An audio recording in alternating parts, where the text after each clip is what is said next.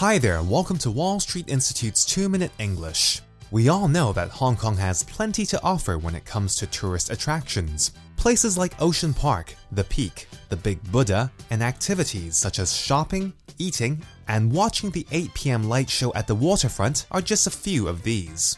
However, Hong Kong has a lot of history, heritage, and natural attractions that are equally as attractive for both locals and tourists to visit.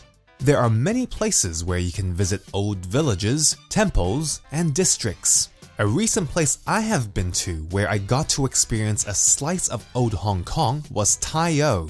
I felt like I was going back in time when visiting this little fishing village, which some call the Venice of Hong Kong because of the many houses being built on stilts above the water. If you go to www.discoverhongkong.com, created by the Hong Kong Tourism Board, under the Things to Do section and Hong Kong Walks, you can find all sorts of walks in different parts of Hong Kong that tell you about the heritage and history of the place. I highly recommend browsing the website, especially in English, to find out more about this wonderful city we live in.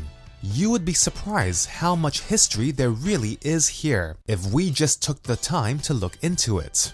Lastly, the outlying islands are also beautiful places to visit. If you have never been to Cheung Chau before, or if you enjoy the place, on Sunday, the 18th of March, WSI is organizing a Cheung Chau historical tour for those of you who want to discover the little picturesque island, soak up the culture, and get a glimpse of the lives of local folks from an earlier time.